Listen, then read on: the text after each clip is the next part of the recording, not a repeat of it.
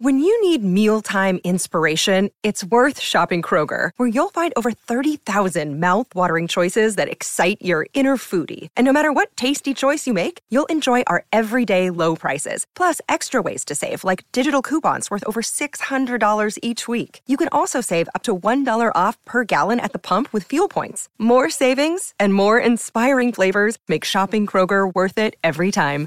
Kroger, fresh for everyone. Fuel restrictions apply.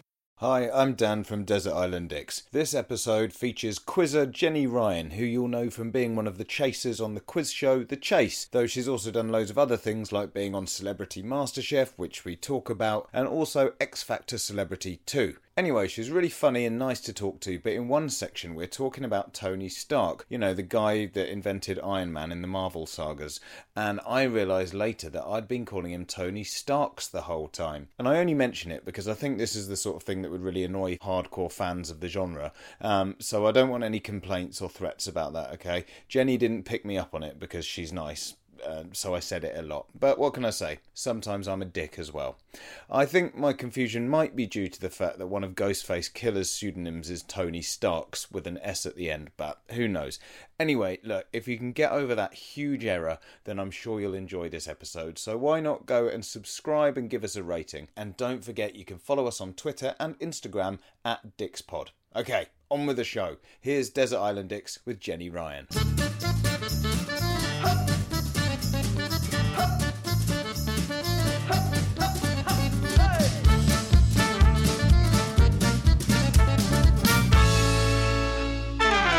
Hi, I'm Dan Benedictus, and welcome to Desert Island Dicks, the show that sees you marooned on a desert island after a plane crash with the worst people and worst things imaginable. Who they are and why they're a dick is up to our guest, and here to share their Desert Island Dicks with us today is quizzer Jenny Ryan. Hello.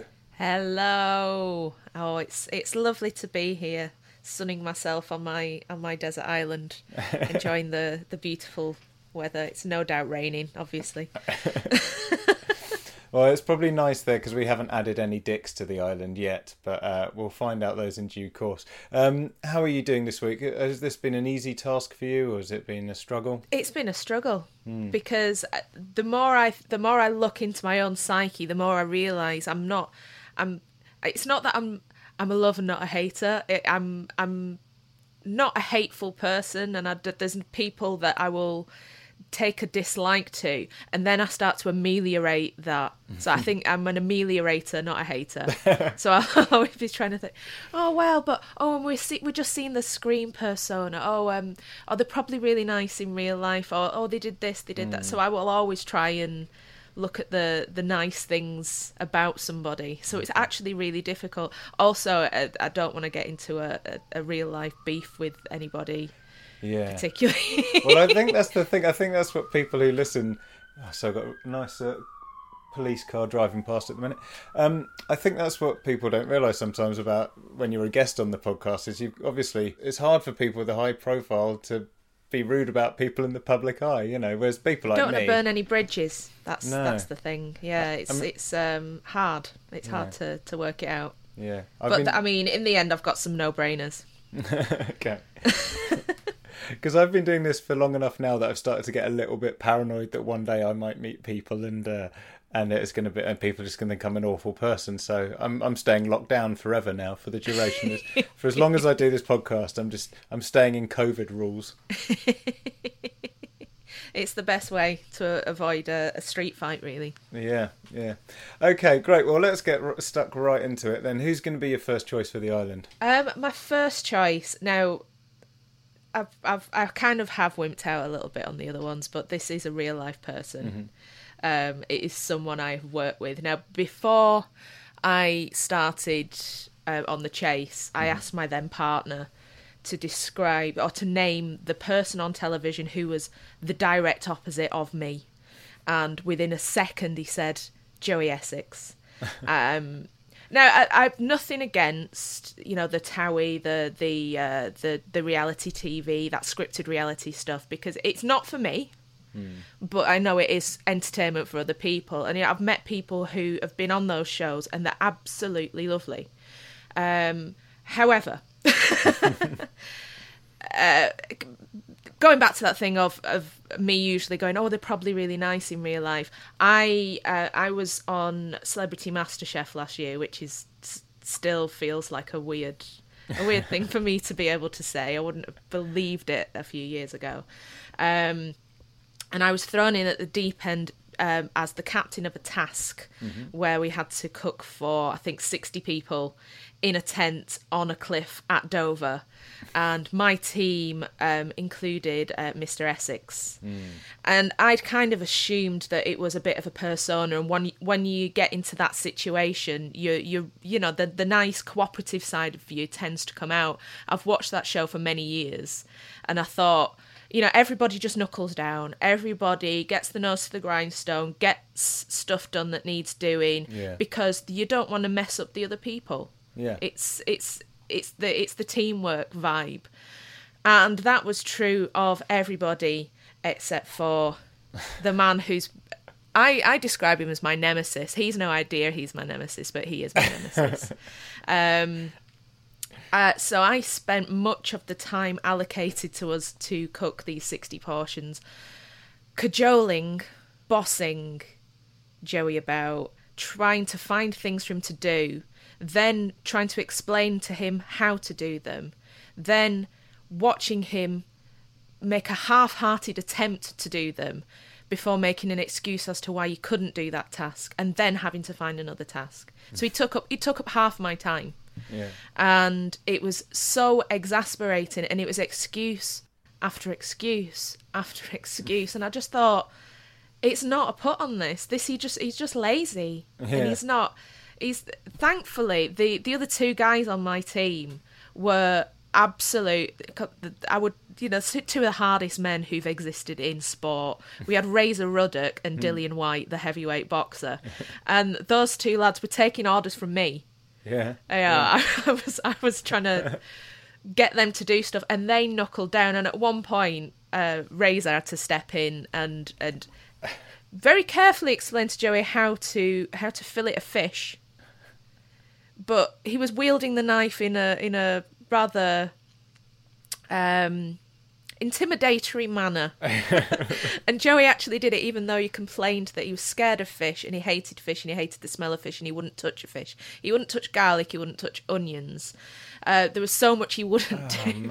It was it was the most frustrating. I've, I've got PTSD about it, and I had no I had no preconception about the guy before yeah. taking up this challenge. I thought I take people as I find them and I want to give him a chance. And the fact that he put this additional workload onto everybody else just mm. showed that just doesn't seem to be a very nice person. Yeah. So I, am just extrapolating that to being on this desert island. Right, we need to build a shelter, Joe. Oh, I'm scared of sand. um, I, I, once uh, I, I, once got a splinter, so I can't go and pick wood. Um, th- there's this yeah. point on the challenge where we asked him to peel some potatoes, and he peeled two potatoes and dropped them both in the bin, and then said he couldn't do it without dropping them in the bin. Oh man, yeah, because it, it's not like you didn't know when you went on Celebrity MasterChef that there would be some cooking involved. It's not like you went yeah. on Mastermind and then they said, "Oh, by the way, could you knock us up, you know, a lovely chocolate ganache?"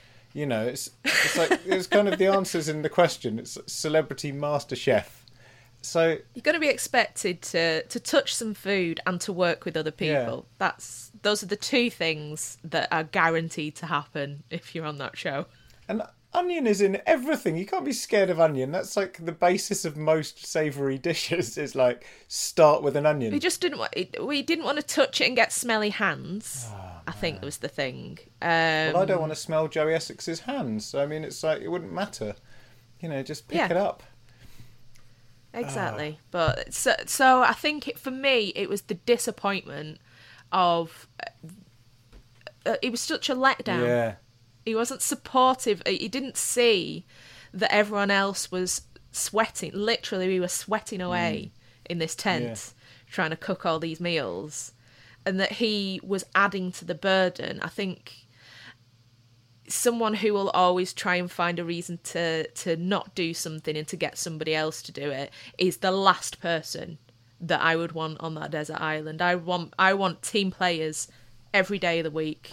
That's what I'm after. Yeah. And I think actually that's a theme with the three three dicks I've picked. Okay. Is they're not team players. Yeah.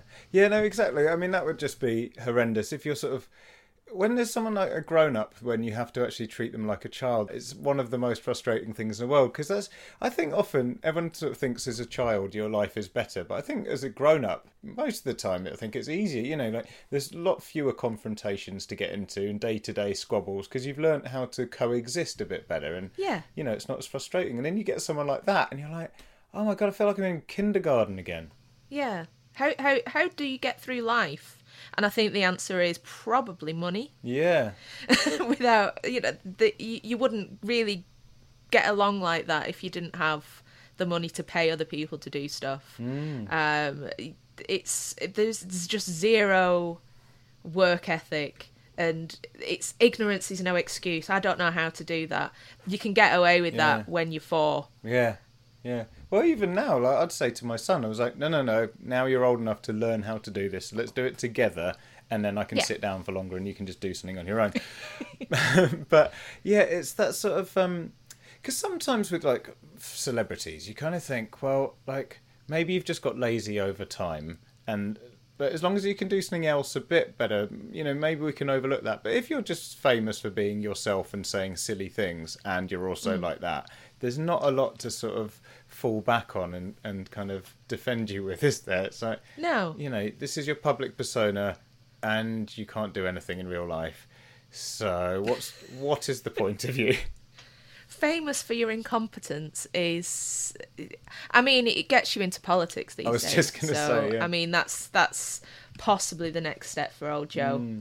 is uh is running for running for public office. uh but yeah, imagine your whole reason for being in the public eye is for being yourself and that's you it's reality that is you and then it turns out that you are an ass really Yeah, it's just a, a selfishness of of thinking you can get through life like that. exactly. And I- I, I find that you know, despite hosting this podcast, you know, it's nice to be surprised about. Sometimes you meet someone. Uh, in my work, I've met people that I've previously disliked or whatever, musicians that I can't stand. And when you meet them, it's always better if they're nice because you're like, all right, okay, I hate your music, but actually, you know, you're just doing your thing. It's not for me, but you're all right. As a, you're a decent person, so that makes me hate you less. And when that when your song comes on next, I'll hate it a bit less. You know, so generally, I want to like everyone in the world. I want to be a positive person. But yeah, when they just prove you right, it like doubles the amount you dislike them because then you've got like factual evidence to back it up with. Absolutely, you you know you know that ninety nine percent of your irrational hatreds are irrational. Mm. You see someone on the screen, you ah, you switch them off because you you- you're just so annoyed by their existence and you're not really sure why. Yeah. and you know that is probably if you went for a beer with them or you know they, they came round and had a cup of tea you'd be a, abs- you're a human being Yeah. you know your product is not for me but doesn't mean to say we can't coexist on a human level i, I, I always tend to think of people like that and 99% of the time you're absolutely right there's that 1% when you you actually you double down on it you, yeah, Yeah. I was absolutely right to dislike you in the first place Yeah, and now I've got empirical evidence, and I can actually give you, you know, bullet points of why you're a complete dick. well, that's good. I like it when there's like actual, you know, concrete rationale behind these things. So that's good. And uh, he's on the island with you, winding everyone up, being useless. I mean, yeah, maybe you could use him for firewood eventually. I don't know. I mean, I don't know if that's too Food. too violent. But, but Food. yeah, food. Yeah, yeah. He'd probably be probably be quite bland given his like his tastes. You know, oh, I don't Yeah. like anything interesting. So he'd need a lot of seasoning. But you know, in a pinch, it, it, it's flesh on the barbecue. So fair enough. Absolutely, you got, you've got you've got to see the best in people, and you know, grilled Joey might be the best we can get out of him. I'm not Fair not enough. advocating cannibalism unless it's extreme circumstances. Well, these are extreme circumstances, Jenny. Yeah. It's fine. I mean, if I found you eating Joey Essex tomorrow, I imagine you know the media would have a field day. But you know, in these, in a pinch, as I say, any port in a storm. So I think Yeah. it's it's fine. Okay, well, let's find out who's going to be joining him. Who's your next choice for the island? Um, my next choice. Um, this could be a bit divisive, Okay. but also it is a wimp out because it's a fictional character. uh, my choice is Tony Stark from the Marvel Cinematic Universe Hmm, okay, yeah. Why have you picked him? because it's all his fault. it's all it just he's just so arrogant and he doesn't take responsibility. He's got that sort of entitled state of mind from from Dick number 1 that uh, you know he can do what he wants and if he wants to uh, you know carry on and, and do what he likes or not do something just because he doesn't want to do it it must go for for everybody. Um, there's a lot of moments I've, I've rewatched the the marvel cinematic universe uh, during the lockdown with my mum because she asked to watch all the films. We've watched them all in sequence. Um, with occasional input from my stepdad who's he's not really a, a an action adventure comic book film kind of guy um, but every time he came in, he would, he would get furious when Tony Stark was on. He was like, "That arsehole! What? What? Do, why does anybody like him?" And I know that some people hero worship him and think Iron Man is the best, best of the heroes. Okay. When he's, you know, he's this really arrogant, deeply unpleasant playboy millionaire philanthropist or billionaire um i think he is. Uh that's that's how he self-describes. Um not much of the philanthropy when he's creating ultron who uh ends up trying to destroy the planet and kills thousands of people in sokovia and yeah I, i've got quite into it. Um but he he's he's got this pure arrogance of being brought up incredibly rich incredibly white incredibly American patriot. And um, even when he has his worldview challenge, the sort of the, the, the point of his story arc in the Iron Man films is that he's he's made well his dad made the family money out of arms dealing Wholesome. and he finds out quite quickly in the first film how how morally reprehensible it is in the modern era to be still profiteering out of Uh, of people's lives. So he has hmm. that story out, but it doesn't make him a nicer person. It just means Yeah. that he slightly changes the direction of his company, and and by doing so, he creates situations that put the entire universe in peril, and he's caused the death of tens of thousands of people directly. Yeah, and it's not like you just went, "Oh God, weapons are bad. Here's all my money, UNICEF. Go and do something good. You know, let's Yeah. end poverty." You just went, "I'm going to build a different kind of weapon." Um, Uh, it's, it's a defense system. Yeah, I Yeah, mean, you can say that about like every kind of weapon. Uh, yeah, I, see, I've only seen the uh, Iron Man films. I haven't seen the Marvel Universe films. Um, but yeah, it is that sort of total arrogance that you, you talk about. Is completely right, and that sort of, you know, it's that it's that kind of history is written by the victors. It's like you're still just a white man blowing loads of stuff up. Like it doesn't. There's no sort of moral compass here. It's just that you're not dead, so it's okay. It's not. Yeah. There's no sort of uh, you know, figuring out the re- the balance of the rest of the morals. It's just you're okay, so it must be fine. And then at one point, the army are going, "We want this suit," and you're like, "No, no, no, it's my suit. I'm in charge." And it's like, well, just don't build the suit, or like you know, or like I say, put all your wealth into you know, learning how to sort of. Uh, Make crops grow in Africa. Like Yeah. there you go. Do that. Don't He- just he build a he- different weapon. He's an absolute genius. He could have cured cancer. Yeah. He could have done it. He had the money and the brains and the resources to immediately. It's like I hate Batman as well. Yeah. Same deal, isn't it? Yeah, it's that it's that single-minded psychopathic arrogance of not really s- just seeing the numbers of things. And at least if you're looking at the Marvel films, that a lot of the uh, other heroes do have a significant moral journey, or they have they they really grapple with the moral dilemmas of you know it, it upsets a lot of them that one person dies, let alone thousands. Yeah. They, like really, they will get quite emotional about it and then see it as a reason for changing themselves. Uh, you know, the Hulk doesn't even want to. You know, Bruce Banner doesn't want to become the Hulk because of the lack of control, whereas.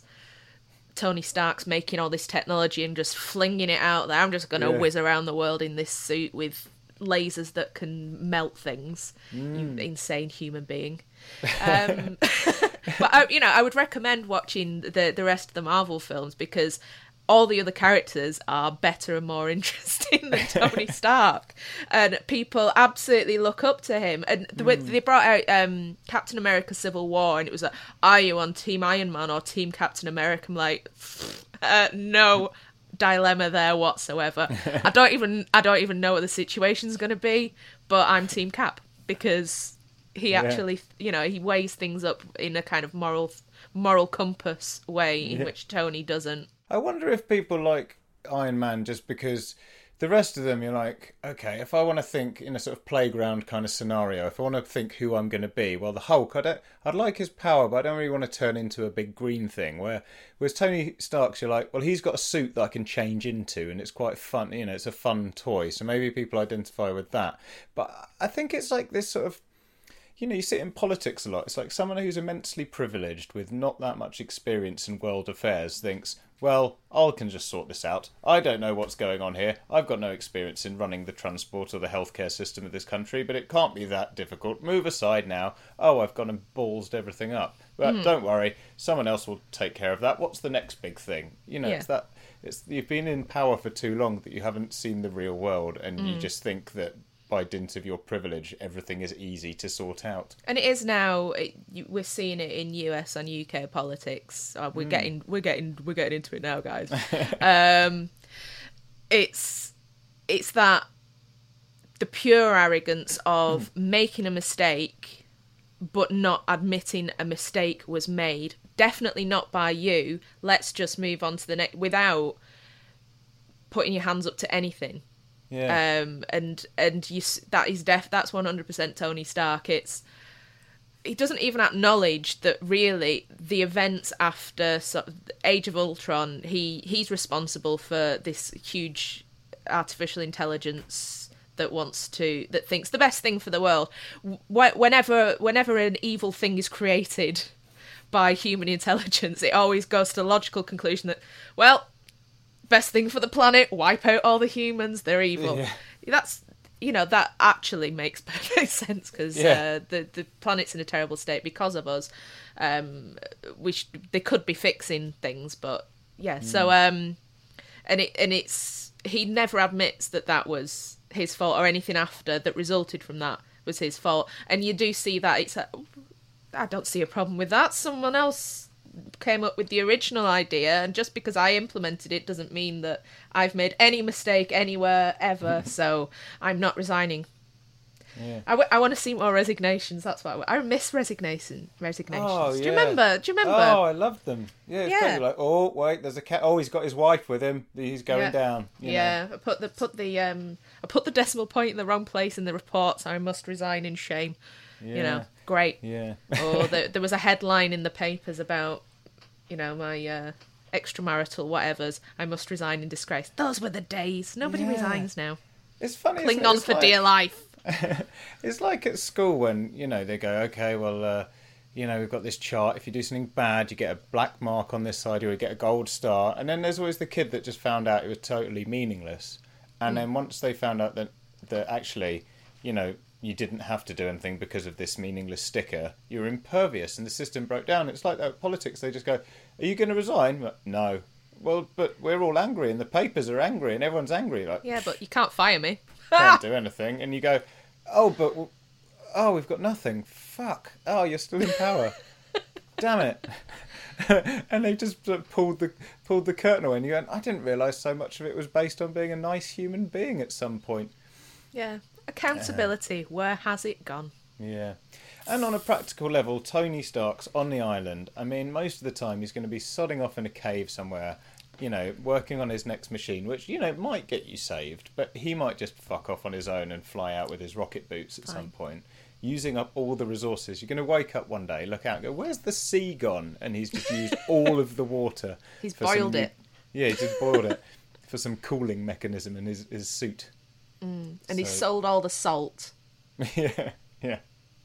Yeah. So actually, we're probably quite we, we're we're probably building up a nice economy on our island. yeah, but you can't leave then because because you're so in, integral to the economy. Yeah, Yeah, yeah, I think that's a very very fine choice. Yeah, he's a dick, Tony Stark. he's an Yeah, absolute arsehole. And and uh, don't get me started. Why, why is Pepper having ever, anything to do with him? Like he signs over some of the company to her. You don't you don't have to marry him after that. You've got it in writing. You don't have Yeah. to have anything to do with him. Just walk away. just just do the CEO thing. Yeah, Uh, if it's about the money, you can't. Oh, you know, the heart's a funny thing, but crikey, he's hard to like.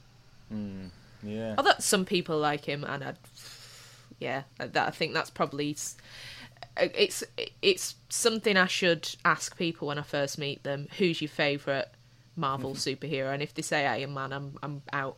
I'm done. But I think they just like the stuff though. They see he's got a load of cars, a load of watches, a big house, he's got a big fiery flying suit. You know, people just like the gadgets. It's like I don't think they. I don't know. Well, I don't know. As I say, I haven't watched the films. I've only seen Iron Man. But um, If you yeah. don't if you don't say that you want to be Captain Marvel, then you're a maniac because she's the most powerful thing in the universe. Okay, She's well, got that all the sounds better. superpowers. She's amazing. That sounds like a slightly jump the shark moment when they went, "What's the new one going to have? Everything." Well, that's uh, the, the, the, the this call that OP when you talk about superhero powers or gaming powers. Oh, overpowered. Okay. Um, and I think that's why they brought her and Doctor Strange in quite late in the sequence because they're they're just what's the point of anyone else? so they just come along and sort it all out between them. One's got magic, one can fly and basically have anyone in a fight. Hmm. There you go, done. Nice. I like that when they're dishing out the superpowers. What's yours? I want to have anyone in a fight. there you go. Hey, What's your name? Fight Man. Outside now. That's what he's called. Fair enough. Okay. Also, I love the the idea of you sitting between Joey Essex, someone as thick as Joey Essex, and someone as bright but malevolent as Tony Starks. Just and you're sitting in the middle, trying to sort of negotiate and peacekeep. Just Yeah. Oh man, can you imagine the conversations? Yeah. Okay. Well, let's find out who's going to join those two then. Who's your third choice? Um, it's not only a fictional character; it's not even a human. Okay. Um, my final choice is uh, it's another of my televisual nemesis. It's Bing, yes. Ah, Bing. Bing. God. who I can tell you're a parent of a small child because Every parent listening to this is cheering right now. honestly, there's there are such great shows available for preschoolers, and the fact that Bing is being churned out with the most miserable, whiny little main character who's supposed to be your hero. Bing, this little rabbit who can't do anything for itself. Yeah. It's just Yeah. oh, just the most incompetent and surrounded by enablers. Mm. This is it. This it, it's this. My choices are writ large. It's people who are surrounded by enablers who allow them to continue incompetence rather than learning anything or doing anything for themselves, becoming self-sufficient. And not only that, Bing has got Flop. Flop's his carer, who seems to be a toy, which is a bit weird. Yeah. Um, Mark Rylance and David Threlfall have got themselves involved in this shenanigans, right? I, I, I'm I'm I'm shamed for them. I'm Yeah. ashamed. They're fine actors. Why have they got themselves into this trap? Get yourself on Hey Duggee. Now that's a quality television program for children Exactly. and adults alike. Yeah, exactly. I I was so you know when when I first had my son, and I kind of just thought that's what kids TV was like. I just thought it's all going to be shit, so you might as well just bed in and learn to accept it. And then I found things like Hey Duggee. There's one called Sarah and Duck. I'm a big fan of. Yeah. And you went, oh, these are funny. They're interesting. They're like slightly surreal, you know. And then Bing comes along, and you're like, fuck it, what are you doing, Bing? And everything he says is like, even if he says something good, it sounds like a moan. He'll be like. We went to the park today and I kicked my football. You think, God, what is wrong with this rabbit? It's a retrograde step in Yeah. terms of children's programs. It is. It, it's it's it's infantilizing our infants, is what it is. Yeah. Expect more. Absolutely. And for something that's on the BBC as well, very bad uh, grammar and language. He always sort of uses the wrong past tense. He's like, I picked it up or something like that. Where he's like, I can't think of any good examples now. anyway, he, he can't use the past tense properly. Um, and That's not he- educational. No, and also they they never. There's never sort of a lesson like on Sesame Street or something. It might be that, you know, a kid threw something and it broke, and then he was upset, and then they go, "Well, listen, you know, this is what happens when you throw something, you know, so you've got to be careful with stuff because you know maybe we can fix it, but you know you got to." And this everything happens to Bing. He goes, "Oh, I threw a phone in the toilet," and they're like, "Don't worry, Bing. We all do stupid things." You're like, "No." Yeah. I've got to get a new phone now. I'm working from home. It's not. It's hard enough as it is. And now I've lost all my contacts. I didn't back it up to the cloud recently. What am I going to do, Bing? Sort Yeah, it out. You're not going to buy a Come new on. one. Your actions have consequences. Yeah. And that's a useful lesson for children. It's not always easy, but like, I don't mean like really rub it in the whole time, you know. Yeah, it doesn't mean to be hard. Yeah, but tell him off, give him a biscuit afterwards, you know. But like, yeah, he's just awful. Yeah, th th I've had this rage for a few. I think it's it's at least four years since um, I had a few days helping my my best friend, whose daughter I am godmother to, uh, out with a bit of childcare. I had a couple of days free, so I, I, w- I was I was in the house with her for the half day she wasn't in nursery, and she likes a bit of TV, so we watched a nice bit of Hey Duggee every day, bit of Peppa Pig. I, I Yeah. do still like Peppa Pig. Yeah. I think it's uh, it's a it's a classic of its genre, and she was oh I want to watch Bing I want to watch Bing and watch this episode where Bing wets himself. It might be Pando who wets himself, They're the same. and again there was no consequence to it. It was just like oh that happens. Yeah. You're like Yeah. yeah, but the, I thought the lesson would be about tell a grown up when you think that you need the toilet. Yeah, exactly. Yeah. Or there, there needed to be some. It was just, and it was, uh, and the tone of it is just so. Bing is so whingy, and then Flop comes in and goes, "Oh, it's all right. We'll just sort it out because we're in charge." yeah. That's how Joey Essexes are formed. Yeah, exactly. I wouldn't be surprised if it turns out that Bing was like 27 or something and he's just in this suspended state of animation because he's been so mollycoddled. I got this shock the other day because normally, they, you know, like CBeebies, it's, you know, very routine because, you know, it's always the mm-hmm. same every day and that's what you want. And so things coincide at different points and you get used to sort of the stuff that's on earlier, obviously, is more babyish because you're up earlier with the babies. And nowadays, Bing's one of the earliest on, so we tend to miss it now. My son's a bit older, but the other day it was about half nine or something in the morning on a Saturday. Turn on the telly, it's sodding Bing is on. They must have moved him in the schedules. I, I thought now we always escape Bing, and he's he's fucking there still. He's following you around. Mm. Yeah, uh, uh, I'm I'm glad to have your backing on Bing because it does feel it felt a little bit you know cold hearted going for a, a children's rabbit, but he is the worst one. He has he has been picked before, and uh, and with good reason. He's he's a popular choice, and I, I as I say as I as we record this, a very kind listener who's working out a spreadsheet for us has volunteered to compile a spreadsheet of everyone and everything picked on this island. And at some point, I'll be able to give you the stats. But he's not far behind Piers Morgan, I think, is Bing. So I mean, the hatred is real.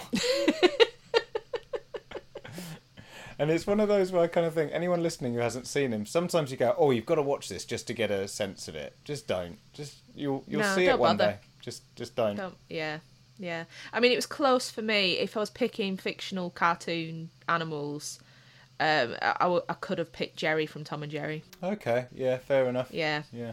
Ass. absolute ass. Sets Tom up to fail every time. Hmm. Tom's just doing his job. Come on. But Bing's just that that ineffectual sort of, uh, Yeah. mm, someone Yeah. else will deal with this. Someone else will clean up my mess. I'm a politician.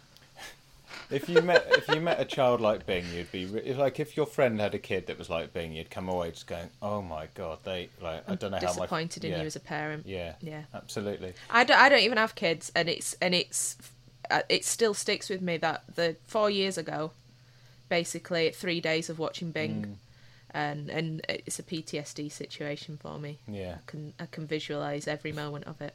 I just love the thought of like Iron Man and and Bing and and uh, Joey Essex on the island together. It's such a great Iron image. Bing. Iron Bing. No, don't let him near the suit. What are you doing? I broke the suit. And then Tony Stark's going, "Is this all right? No, it's not all right, Bing." And killing Bing.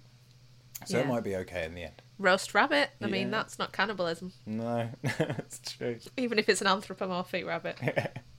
I think that's fine.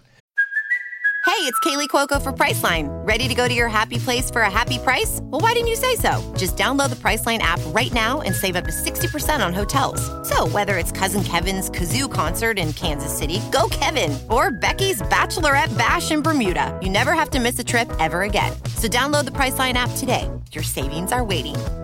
Go to your happy place for a happy price. Go to your happy price, Priceline.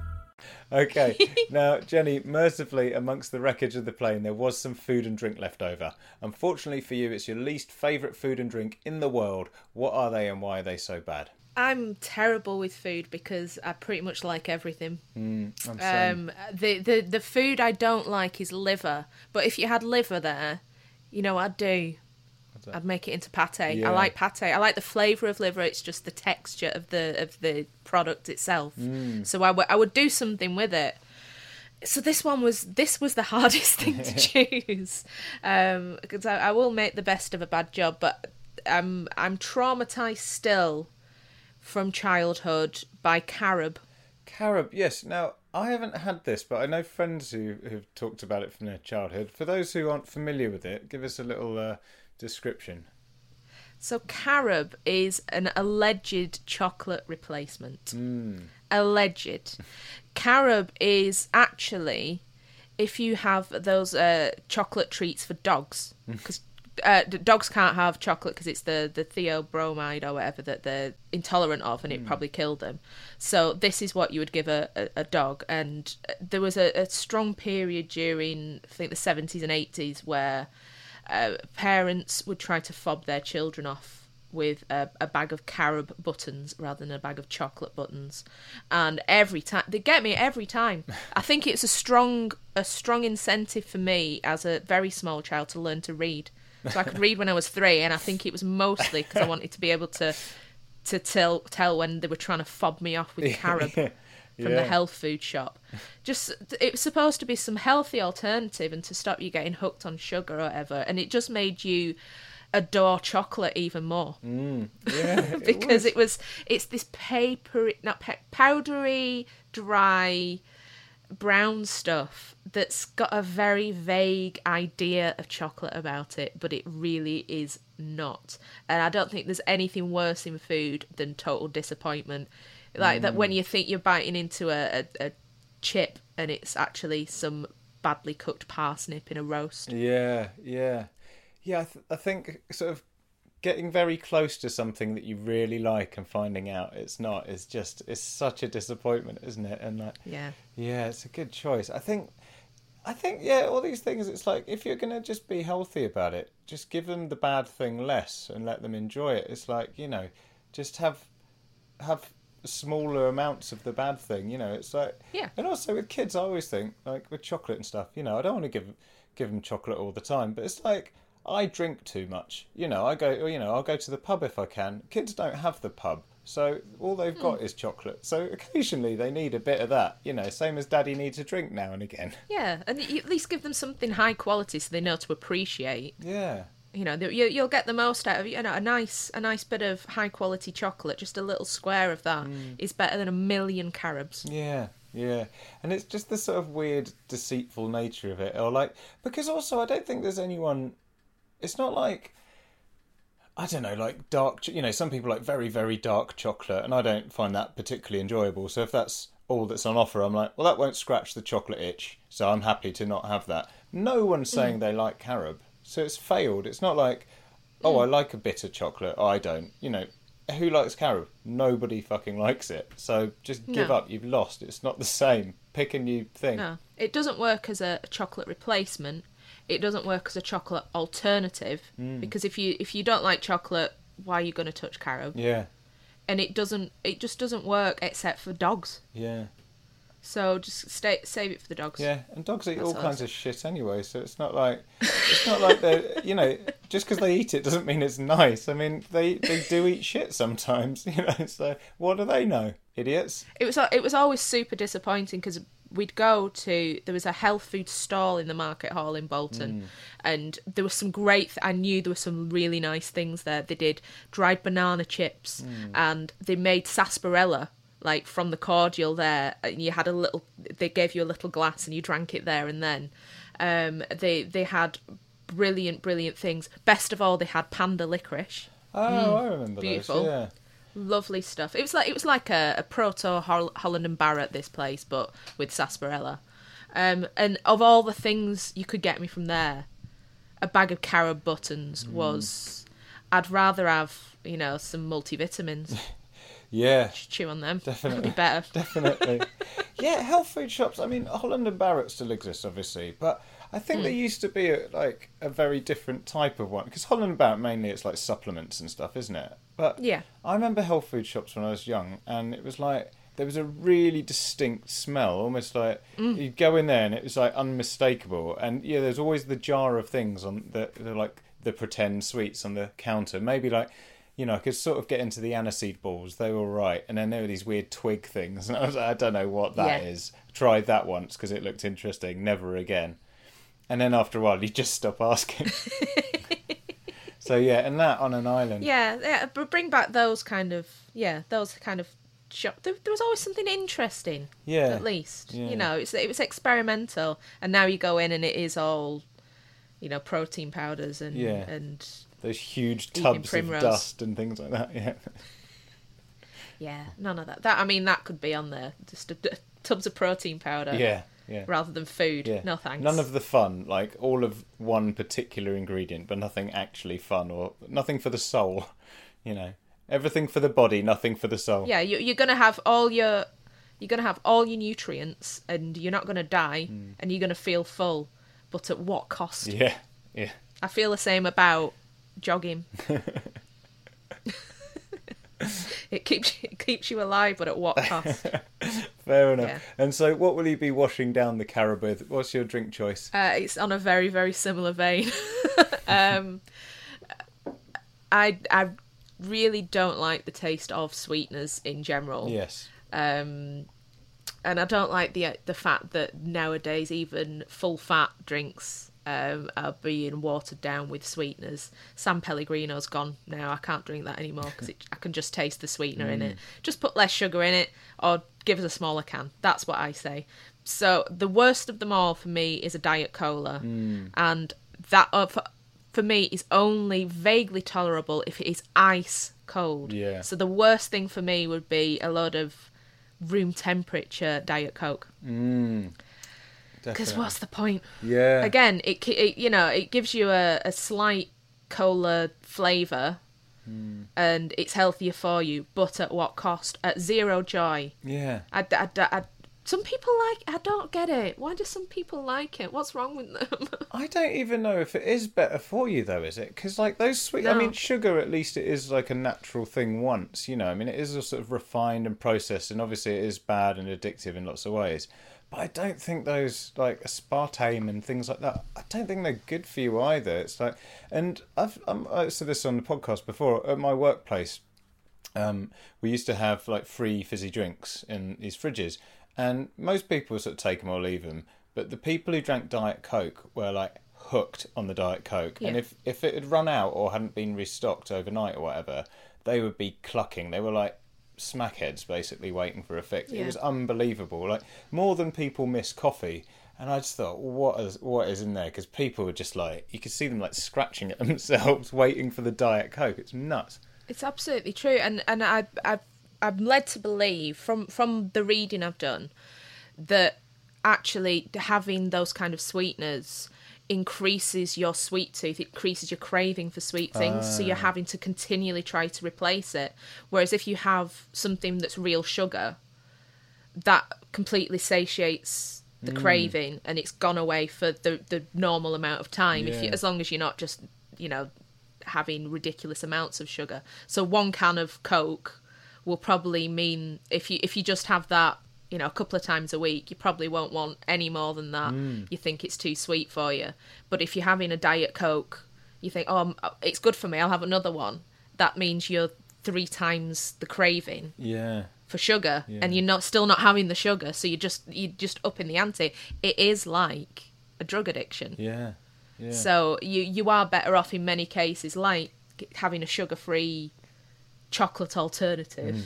You're better off having a small amount of the real stuff than lots and lots of the horrible replacement. So yeah, it's it it, it is weird. The you're you're absolutely right. I've seen those people Mm. who drink nothing but diet coke, yeah. and they've always got one on the go. And like at times when no one else would drink, I mean, now and again, if you're really hungover, you might have a Coke quite early in the day. But I mean, they're drinking on a daily basis, like a Diet Coke at nine in the morning or something. And you think this is, I don't know, man. Yeah, you'd have a word with them if it was Red Bull. Yeah, exactly. Yeah, and it's the same sort of principle of are you all right mate yeah. you, you're not having you're not having a you know a glass of whiskey at that time of the morning No, so I mean, uh, hardly ever, at yeah. least. You know. Um, yeah But yeah, I just think if you're gonna do it, bing's on Yeah. you're completely entitled to have a glass of whiskey at 9am I think it's okay if you're still up from the night before. Then it's okay. So that's why I make sure to do all That's my legit. morning drinking. Um, but uh, you know, as I always say, if you're going to do something wrong, do it right. And Diet Coke and Caribou are a perfect example of doing wrong wrong. You know. yeah i'd rather have nothing Yeah, quite right.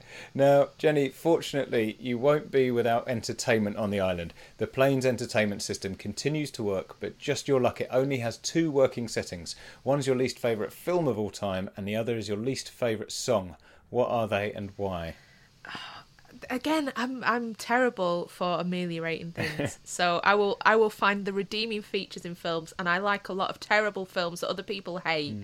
because because they are bad i like them for the kitsch factor um and and just eh, in an ironic kind of way. Um it's it's tough. It has been it, this has been brutal trying to find out a film that i hate that much. And that i've actually watched because i've got to the point now where i just switch them off if i'm not enjoying Yeah. them but it's I've worked out that the films I like the least are the ones that I've been made to watch. Okay. Everybody, you know, you're like, oh, you love this film. Let it, let me put it on for you, and they sit there the whole time watching you watching it. Oh, yeah, I my hate the God, pressure. This is dreadful. Um, and you know, I had an ex-boyfriend years and years and years ago um, who was obsessed with Jean Claude Van Damme. So I've seen all of Jean Claude Van Damme's films up till about 2002. Wow, that's Um, that's way more than you need to have seen, I think. Yeah, those are those are up there. Um, and I think the probably the worst experience though, which is burned into my mind, was sitting around with three friends who all said, "You must watch this film. It's great. You'll love it." And it's called The Boondock Saints. um, and and if you've not seen it, it's sort of a, a an action shooty crime thriller romp uh, set in the Boston Irish American community. Uh, and there's just a lot of willful shooting about, weird plot, no one knows really what's happening, and the only light relief is when Willem Dafoe just comes in and chews the scenery for three minutes and then goes away for 20 minutes. You're like, come back, you're the only thing that's making this a redeeming feature Yeah, so I'm I'm watching this. It has um the reason one of my friends really liked it is she's obsessed with Norman Reedus, who's uh, in The Walking Dead. Mm-hmm. So she thinks it's a, a wonderful film just because he's in it, and it's at best it's a B movie with very little plot and a lot of shooting, which is kind of not. It, it- that's that's out with my taste arena. I'm putting it as politely as possible. Um, but I gave it a chance, and but the whole way through, all three of them were kind of just looking at me like, "Is she enjoying this? She's enjoying this. She's enjoying that." And I'm like, "I'm really not enjoying this. It's just a lot of willful violence for no real end." I mean, it's why I stopped watching the The Walking Dead because there was just a lot of violence with no reason. Yeah. and they killed off two of my favorite characters. Like, I'm out now.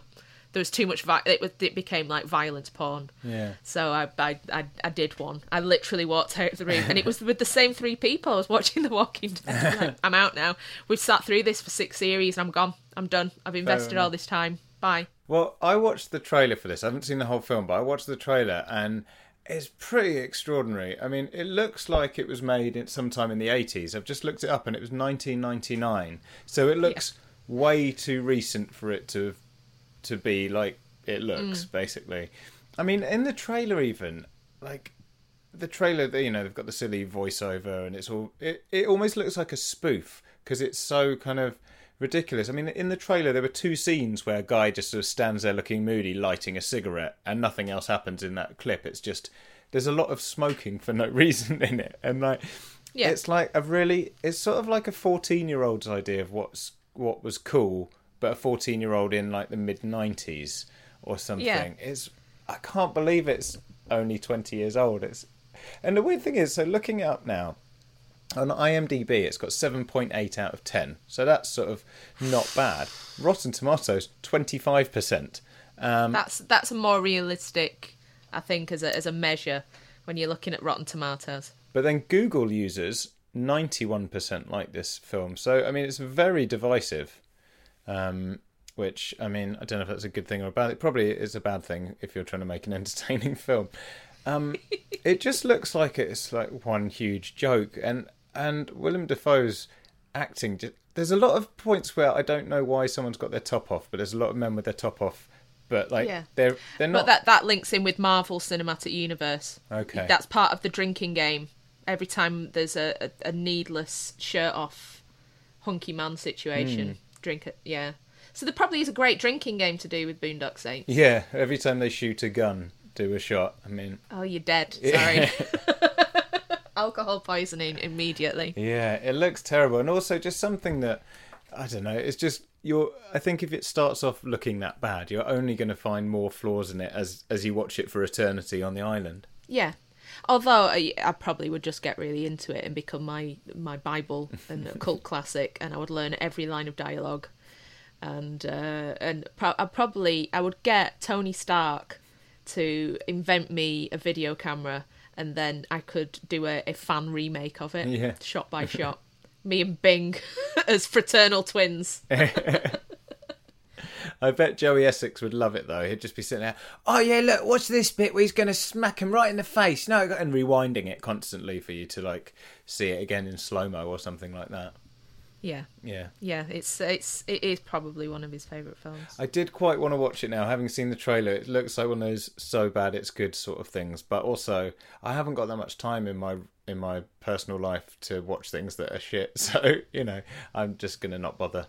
Yeah, I mean, if if you did if you did have time to spare, I would say watch it, but don't expect an awful lot from a film that has Ron Jeremy in the cast. Oh God, that's not good. It feels like it was. Yeah, they did a focus group of men at a pub and said, "What do you want in a film?" And this is what came out. Yeah, put Ron Jeremy in it. He's a legend. yeah, yeah. I'm I'm looking I'm looking at the cast list, and there is no there's no main female character in it. No.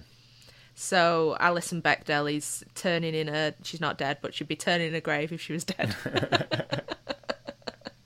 Because not only there's no female characters the, to talk about other men, there are just no female characters. Wow.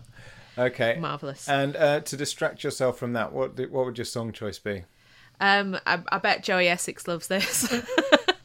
um, All Summer Long by Kid Rock. Oh, I bet that's not the first time that's been chosen. I don't think because yeah. I think there's there's a special place in hell for needless and and disrespectful cover versions, and this is a double. It's a doubler. Yeah, so it's half um, Sweet Home Alabama and half Werewolves of London, isn't it? Yeah, which is a, a an interesting mix anyway. I mean, I, I get it musically, but thematically they're different songs. yeah, yeah. but it's like someone went, "Oh, let's do it. Let's do a cover of uh, Sweet Home Alabama," and then someone in the studio went, "Do you know what? I've always thought that the riff from Sweet Home Alabama sounds quite like uh, Werewolves of London," and they thought, "Yeah, it does. Let's put them both in." And it's like, why would you? Why would you? It's like a weird mashup cover version. and then add in Kid Rock, who who would be on my long list of dicks for the island because he's just a dick. Yeah. Um, I mean, I've never met him, I've never worked with him, but I've seen enough of his um, personality to know that he ain't putting that on. he is just generally um, an arsehole. Uh, so yeah, it's it's one of those that, despite yourself, you'd be dancing along to if it was on the radio, and then you'd be like, "Oh crap, it's that one." It's not. It's not my fave. It's my least Yeah. fave, and it's that's you've just betrayed by it. It's carob. Yeah, yeah. It is carob. You're like, oh yeah, Wheels of. Oh no, it's not Wheels of. How dare you, Kid Rock? Two positives very much make a negative in this in this uh, example, don't they? I mean, it's like you took two Yeah, it's completely bastardized and just ruined it.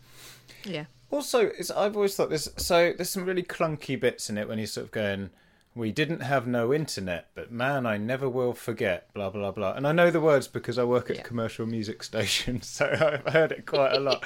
and um, but and then there's a bit where he's just talking about making love by the lake all summer long. And that sounds nice in a song, but if I'm going for a nice stroll by the lake with my family and I see Kid Rock humping away on the banks, it's just not appropriate. It's like you kind of there's this nice sort of like trying to give this idea of like a sort of I don't know.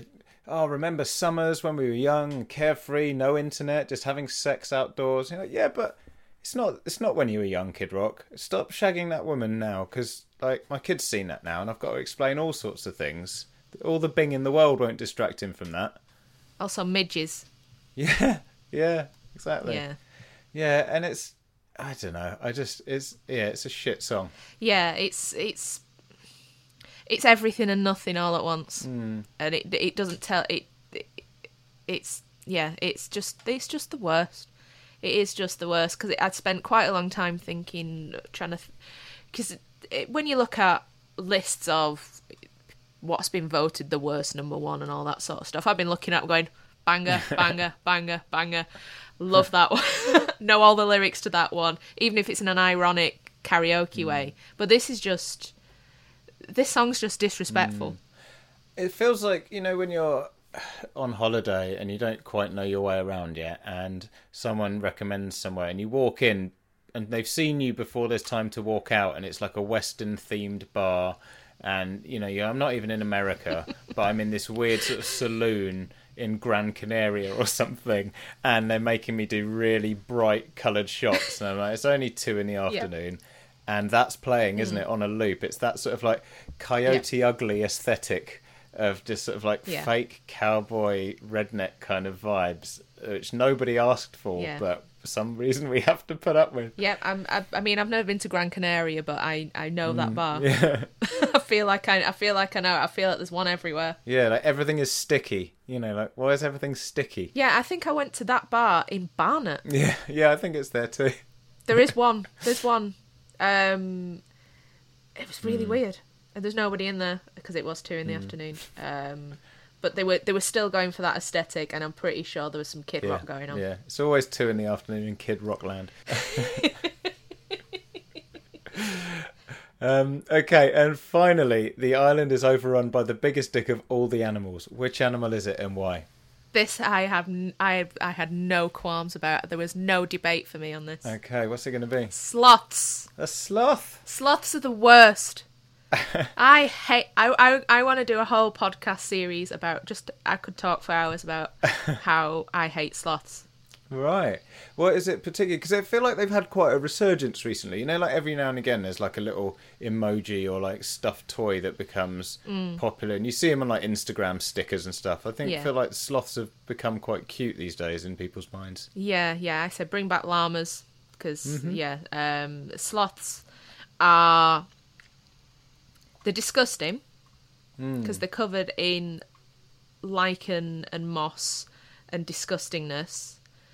Um, and I have this really sneaking suspicion that they're all evil and they're they're fooling us. They're playing a very very long game. they're not that slow. Those claws that they've got Oh yeah, they're disgusting. they could eviscerate a human very easily if they could be asked. Yeah. Now I think they're just they're just biding the time. They've got those evil beady little eyes, hmm. I was I, I think I was traumatized as a child. I up I had a book of animals and I'd never heard of a sloth before, never seen a sloth, and I opened it, at this page with this just those staring creepy little eyes and that weird flat face, and I, I've never liked them ever since. I, I am actually phobic about them. Yeah. is, is a th- I, I I will hate it when someone posts a picture of a sloth, even a toy sloth. I, they're just disgusting. Went to Chester Zoo with my family, and to get to the jaguars, you had to pass underneath the sloth area. Oh, Like literally, there were sloths overhead. Uh, because I love jaguars so much, I went through, but I had to go with my eyes closed, and my little my little nephew had to lead me by the hand so I didn't trip over anything. It was very very embarrassing, but I got to see the jaguars. But I was mm. still I was not comfortable in the knowledge that they were nearby. I ha- I do have this really fear that they've got on so long mm. pretending to be gentle and cute and all that sort of stuff and then given half a chance if they got close enough to me because they hate me so much they will kill me. They will rip me to shreds. They will tear out my innards and torture me because they're just they're just evil. Look at their little faces. And also yeah if you if you can't be asked to get out of the the tree to even move so you get mossy and moldy that's just disgusting. Yeah, I mean, and they're so stupid that they will um i think once a week they'll get out of the tree to defecate Hmm. and that's like why just poo from up there you're already gross yeah. and that's when they get that's when predators get them that's just really stupid Yeah. don't do it man It's just so don't weird. do it Yeah, I think because they sort of they're one of those animals that look a bit like they're smiling. Their sort of resting face. They kind of look, yeah, they've got a sort of little like goofy face, haven't Mm. Yeah. they? But yeah, the claws are disgusting. If you sort of look at the coat where it's all just yeah full of moss and crap, I mean that's not pleasant. You think of us of a human equivalent. I mean it's pretty nasty. They look a bit like because they move so slowly and deliberately, they always look a little bit like they're sort of being controlled by someone. So if I can imagine them just all being models, and it turns out that you know as soon as you walk past them, their eyes go red and they're actually cameras. You know what I mean? They look Yep. very animatronic because they move. Yeah. You know, like pandas all look like a human in a suit. That it's really hard to believe they're their own thing Yeah. and someone isn't controlling them. Yeah, Abs- uh, I'm I'm absolutely with you on this. Hmm. They look like they they were invented by somebody fairly recently, and they're all out there. And we're now in the stage where they're lulling us into a false sense of security, Hmm. and we all just think they're adorable, and we you know they're getting more popular, and they're going to be in every country, in every zoo, and then someone flicks the switch back at the evil lair, Yeah. and uh, yeah, we're all dead.